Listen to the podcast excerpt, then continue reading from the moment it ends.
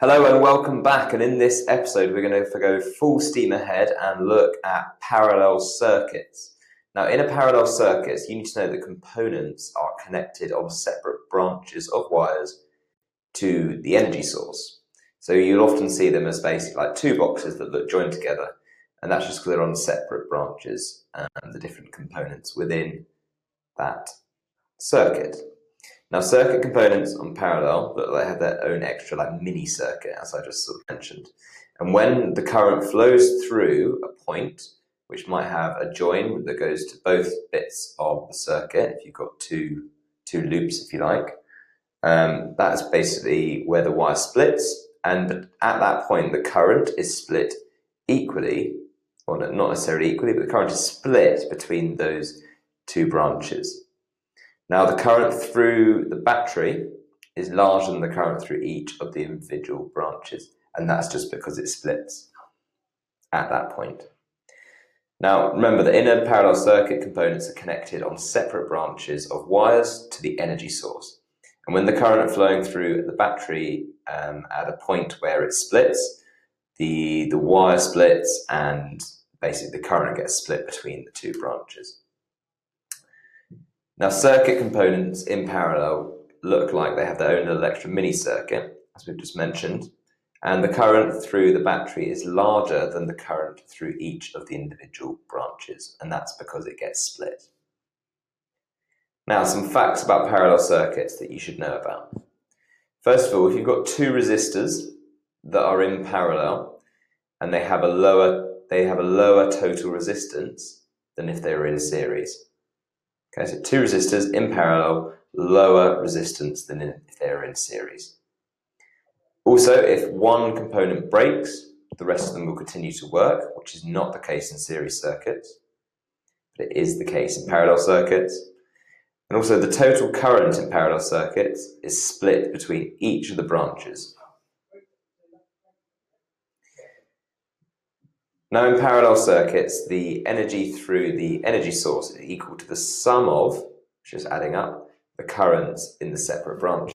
So if we've got um, the current through a resistor, R1, and the current through a resistor on a different branch called R2, and that's the, all of the branches within the parallel circuit, we can work out the total current through the energy source by adding those two together. So you could work out the current through R1 plus the current through R2 to give you the total energy source.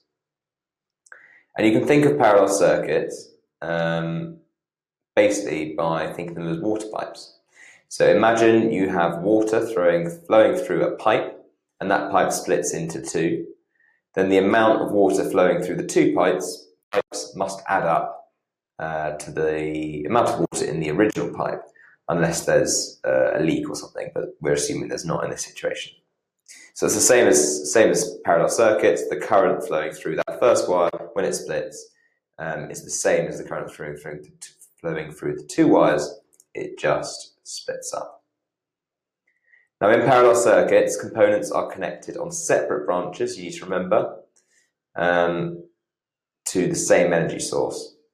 And the current through the battery is larger than the current through each individual branches because the branches are where the current splits. Now you need to remember that voltage is not split by a branch, that is current that is split by a branch in a parallel circuit. The sum of the current in each of the branch in each branch is equal to the current through the energy source. And if one component stops working, the good thing about parallel circuits is the rest will continue working. And that's why we use them in our home. So if one light bulb goes, not all of them turn off. Um, because they're connected in parallel. Now, you need to remember that current is not the same everywhere in a parallel circuit because each of, um, every time it splits, the circuit splits, the current is split.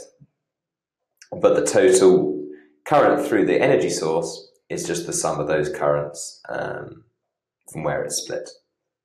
So that's the end of our first look at parallel circuits. We're going to have a second look at parallel circuits in another episode, but you can join us again then for that episode, and I look forward to seeing you. If this episode has got you in the mood for more revision, or you just realised how close your exams are, then just head over to senecalearning.com where you can revise all of your GCSE subjects absolutely free. If you're on Apple Podcasts or Anchor, you'll find the link in the bio. If not, just type in senecalearning.com and you'll find us. And while you're at it, if you could rate us five stars and subscribe or follow all of our revised podcasts that cover every subject you need, then that will help other people find our podcasts.